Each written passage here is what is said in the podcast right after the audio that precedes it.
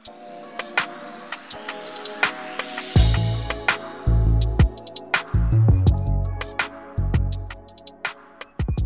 right, welcome back to Ke Alaka'i, the podcast. We have our first guest ever, uh, Brother Joseph Plicka. He's an English professor, and he helps work on the Kulamanu, the school's literary journal. Welcome, Joe. Welcome. Thank you very much. It's nice to be here with you too. Hey, it's great to have you. It's it's actually kind of, at least for me, it's pretty great to have you here because taking your class last semester is the whole reason that I started working at the Ke Alaka'i and that I'm here today. So it's it's kind of neat to bring it full circle. Well, that's inspirational, Michael. Thank you for sharing that. I appreciate it. Uh, no, I enjoyed having you in class very much. Um, are you going to take another class from me? We'll see down, Okay. down the line. Down the line. All He right. doesn't know yet. we'll see. Then. Well, we did. We did. All right. Something good happened. At least. Yeah, some, Um, it was it was a good time. Yeah. So, very, first guest ever. That's a little bit, a little bit of First too much pressure here, you guys. I Don't didn't feel the realize pressure. that. Um, so, um, would you like me to d- introduce myself quickly? Uh, Yeah, sure. My name is. Joe Joseph Plicka, or Joe. I'm the fifth Joseph in a line of Josephs. Wow. yeah, no, ex- extra Awesome. special. Yeah, my son Joseph is 12. Uh, I was born in Utah, moved to Southern California, moved to Northern California, graduated from high school in Davis near Sacramento oh, and uh, went to Provo to go to school. Went on a mission to Honduras in '96. Got back in '98. Went to fall. Went to Jerusalem at the BYU Jerusalem Center. That was a lifetime experience. I, I unbelievable experience, and also met my wife there. So it was worth it. worth the seven thousand dollars. And uh, I know. And then uh, and then uh, worked as a journalist for a couple years. Went back to school for a master's degree at BYU. Went to Ohio University for a PhD in English. Graduated in 2011 and came here in 2012. So right on. right when you guys were probably what starting high school. Let me see. 2012. I would have been a freshman. Yeah. That means I would have been a. I was in middle school. Amazing. yeah, and I look exactly the same as I did in 2012. so- Oh, I bet. I bet. Yeah, we level off once you get to be about 30. so, um, yeah, it's wonderful to be here with you guys. Ke Alaka'i, I've been reading, I've been a reader since 2012. Uh, it's changed a little bit. I was telling Bruno it's gone from the weekly format to the monthly since I've been here. Um, there've been some, some interesting articles in there, and it's really nice to see students getting some quality experience. It's a pretty quality, pretty slick publication, all things considered. The the glossy magazine look and the the pictures, the graphics. You guys do a good job. Thank Hey, you. That thank means you a so lot. much. It's always nice to hear back from people because we put all this work into the magazine and you're like, I hope people read it. So I it's always know. hear- nice to hear back about it. It's yeah, and it's free, so it's hard to tell. Like you know, you can't measure how many people are taking. Well, I guess you can when you come back and you see how many issues are gone. Mm-hmm. But but uh, we measure things so so often by their commercial success. It's hard to know. With the literary journal, same thing. I mean, we spend a fair amount of money printing it each year. The university invests in it because it's not only something that kind of contributes to the cultural life on campus, but to student experience and it's student run and produced. So it's an educational tool. Um, but uh, but yeah, then we just give it away for free. Which, Yeah. Could you which, uh, kind of talk about that more? I just learned about it today from Yeah. Michael, so I didn't know we had that. I think that's Absolutely. amazing. We can turn this into a promotional thing here for a second, um, which is perfect, actually. I didn't even plan it, but I can go tell my class tonight that, guys, I was on the radio today, Awesome. the internet, promoting our journal because we meet Tuesdays in the evening. Uh, it's English 392, editing and publishing Kulamanu. It's an English class, and the, the students are the staff. So um, we take the journal from zero to 60 every year from basically nothing to we promote we solicit submissions we advertise we get everything we select which stuff is going to go in the journal we put poetry fiction nonfiction photography and art in there and then we have it all laid out you know design it and print it by the end of the semester it's pretty intense uh, but it works and some issues are better than others. Um, last year's was great. I'm really proud of it. I wish I had a copy in my hand, but you've probably seen it. I think I handed it out. Yeah, you handed out in class. I brought it home with me when I went back to We had DC a- for, yeah, for we had a s- Christmas. Oh yeah. Oh Yeah, good yeah, man. yeah. We had a student who was a design, graphic design major, in the class, and Oh, that okay. was amazing because that's actually really the hardest part. It's the most specialized part of the whole thing is Mhm. is using InDesign or whatever to lay it out. So um, yeah, so it's fun, and it's been going on since 1962. I think is the Mm. first issue of Kulamanu that I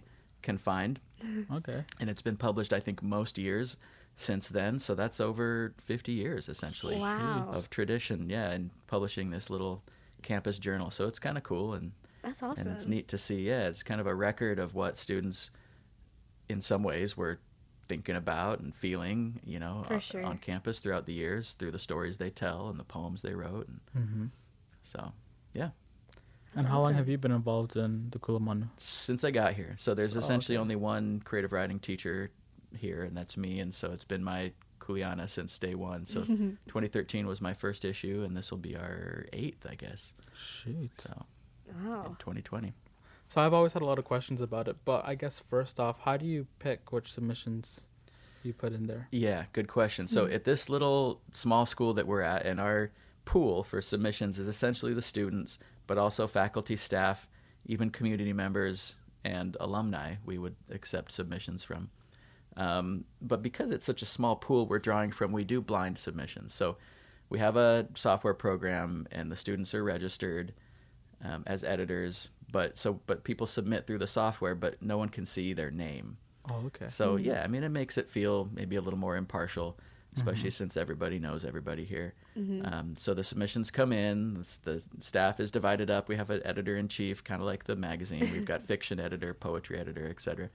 Um, and the submissions are distributed, and then individual editors and teams of editors make selections based on everyone reads everything and discusses and decides what they want to put in and sometimes there's arguments and sometimes there's consensus and then the the editor in chief or editors in chief are kind of the final word on what goes in the journal um, and then i you know i'm not the editor I, I don't i'm just the advisor so i'm watching and helping the students do this i try not to get my my hands dirty too much with that. I want them to be able to choose, want the, the students to be able to choose and make it theirs. But you know, I have to, I have to be ultimately, really ultimately responsible for what comes out. So I got to monitor and make sure there's no, you know, t- really heavy sex scenes in there, like foul language and uh, stuff that we that we probably shouldn't publish here. So, um, anyways, yeah, and and that's basically how how it works. It's pretty straightforward.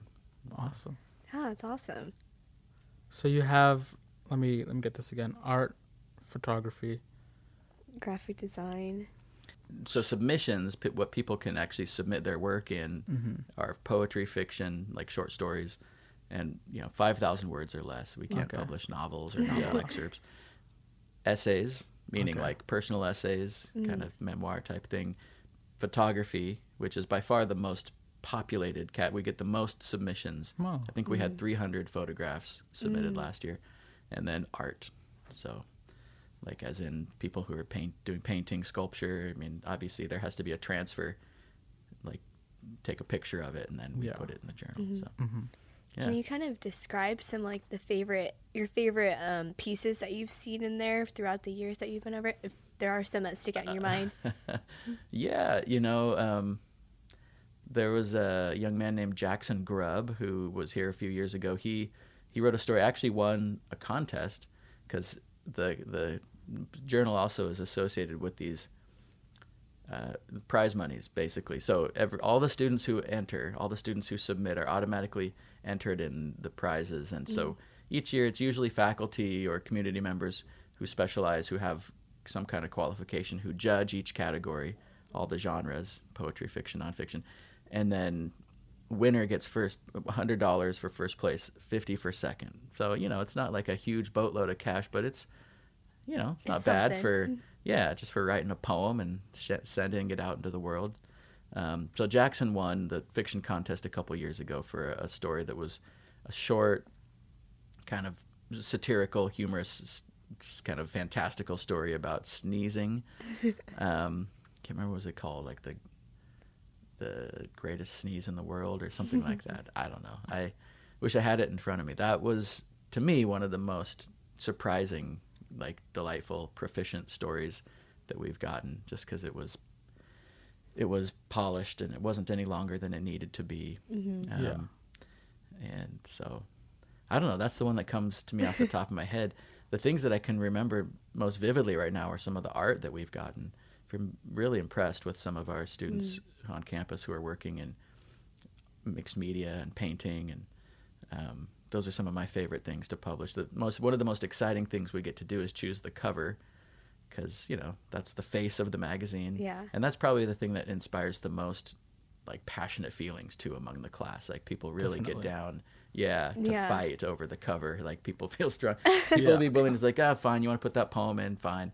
But no, I will do not want that to be the cover of the magazine, and people will get mad. So, um, yeah, last year's cover. Oh shoot, I can't even remember. It was a, it was it was kind of a mixed. It was a piece of art that was you know part photography, part drawing, part embroidery. Mm. It was quite lovely. So, wow. yeah, no, I'm constantly impressed it is an undergraduate journal. We do have a very small pool of people who are submitting, and yet we have some really awesome work published. And so I hope more people read it. I, mm-hmm. I'm again like you guys. It's hard to know. Like I wonder if anybody does that's not in the magazine, right? Or whose yeah. mom, mm-hmm. or who doesn't have a mom, yeah, who's like, "Hey, mom, look at what I got published." um, so lots of moms are reading it, and then maybe a few people who actually published, and then I don't know if there's anyone else reading it, but that's kind of the whole thing with literary publishing in general. Like we think of Penguin and Houghton Mifflin and these huge companies and you know the huge Harry Potter and the books that sell millions of copies like that's the exception most publishing is on a much smaller scale and mm-hmm. With a much smaller audience and mm-hmm. um, and that's okay and literary journals are out no, you know notoriously kind of insignificant in terms of commercial success yeah. but they actually have a pretty outsized influence on our um, literary culture, mm. you know, and most big writers and most most famous award-winning writers kind of got their start in these smaller magazines. Yeah. Yeah. You gotta start small. you gotta start small. You can't just go to Penguin right away. Yeah, every once in a while it happens. so that's why it's important to have these things to help your students to have a work that they can hold in their hands that shows, hey, I put this in there. I helped edit this. I think that's amazing. That's how I feel about the magazine, kind yeah. of. Yeah. We do all this work, and it's like at the end of the day, it's like. I can hold this magazine and say, "This is my article. I wrote this and I worked on it and I did this." And I always feel very proud of it. I know Michael does too, but I always feel I love the you magazine. You should. It's a wonder. Yeah, it's it's awesome. Mm-hmm. You know, it engenders a lot of confidence and and give, helps you kind of identify yourself as a writer. I'm a writer. I'm a reporter. Here's mm-hmm. the evidence. I'm holding it in my hand. Yeah, for sure. Something great about that. yeah, definitely. One thing that I remember from your class is that you said that you love poetry a lot. That's one of the things that you you're always most passionate, and you wish that we were more passionate about. I know. I well, I was, yeah, so I was trying to inspire you guys to appreciate poetry. Poetry is weird. It's not really, it's not a culturally relevant art form anymore. Like pe- nobody's reading it outside of, you know, poetry readings and mm-hmm. university classrooms. But back in the day, you know, there were housewives and you know factory workers and people who were on their breaks reading poetry like it was in newspapers mm-hmm. and stuff and it's just not like that anymore so but um, but I've had a few encounters with poetry that have been meaningful in my life, and it's beautiful. I, I the best way to describe it is just an encounter, a surprising and kind of unexpected encounter with language. Mm-hmm. Because we use language all day long, and we use it in like basically the same ways over and over and over again, right? We we have these exchanges that if you take them out of context, you could basically plant them in any other day and not be able to tell the difference. Like, when did I say that? You know, like hey, how you doing? I'm good. How are you? Yeah, what's up, man? You know mm-hmm. that. So when we, you know, poetry is something where we see this material that surrounds us all the time being kind of shaped into new forms. You know, words. You, I've never, you know, you read a poem, you think I've never heard anyone describe that feeling or that act in with those words before. I've never seen those two words next to each other. I, so that's that's the delightful thing for me is that surprising encounter with language, and it is you know, it can be spiritual. It's the way that we kind of think about and understand ourselves and our world around us is through language. You know, our, our understanding of God and of of Jesus are through the words that we read about them and think about them. So they have certainly immense power to inspire us. But and poetry is no different. It's like secular scriptures, basically, mm. is what yeah. I would call it.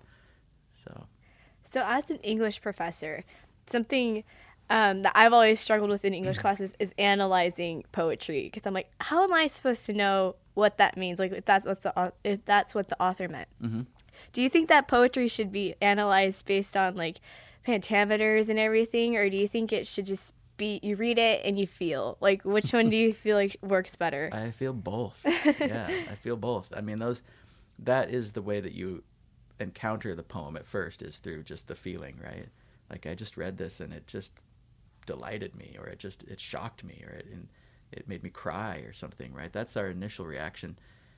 Um, and that's and that's probably enough for most people, right? But yeah, in English classes, we try to take the fun out of it, and then you know try to figure out, try to use fancy words to describe what's happening, you know, internal rhyme and alliteration and iambic pentameter and stuff like that. And it's not for everybody, but uh, you know, there is absolutely more to it than just that. The feeling is what you take away from it, right? Mm-hmm. But especially if you want to write poetry, right? You should under you should be able to take it apart, look at the different components, and figure out how they are working and how what choices the author made in order to in order to create that feeling.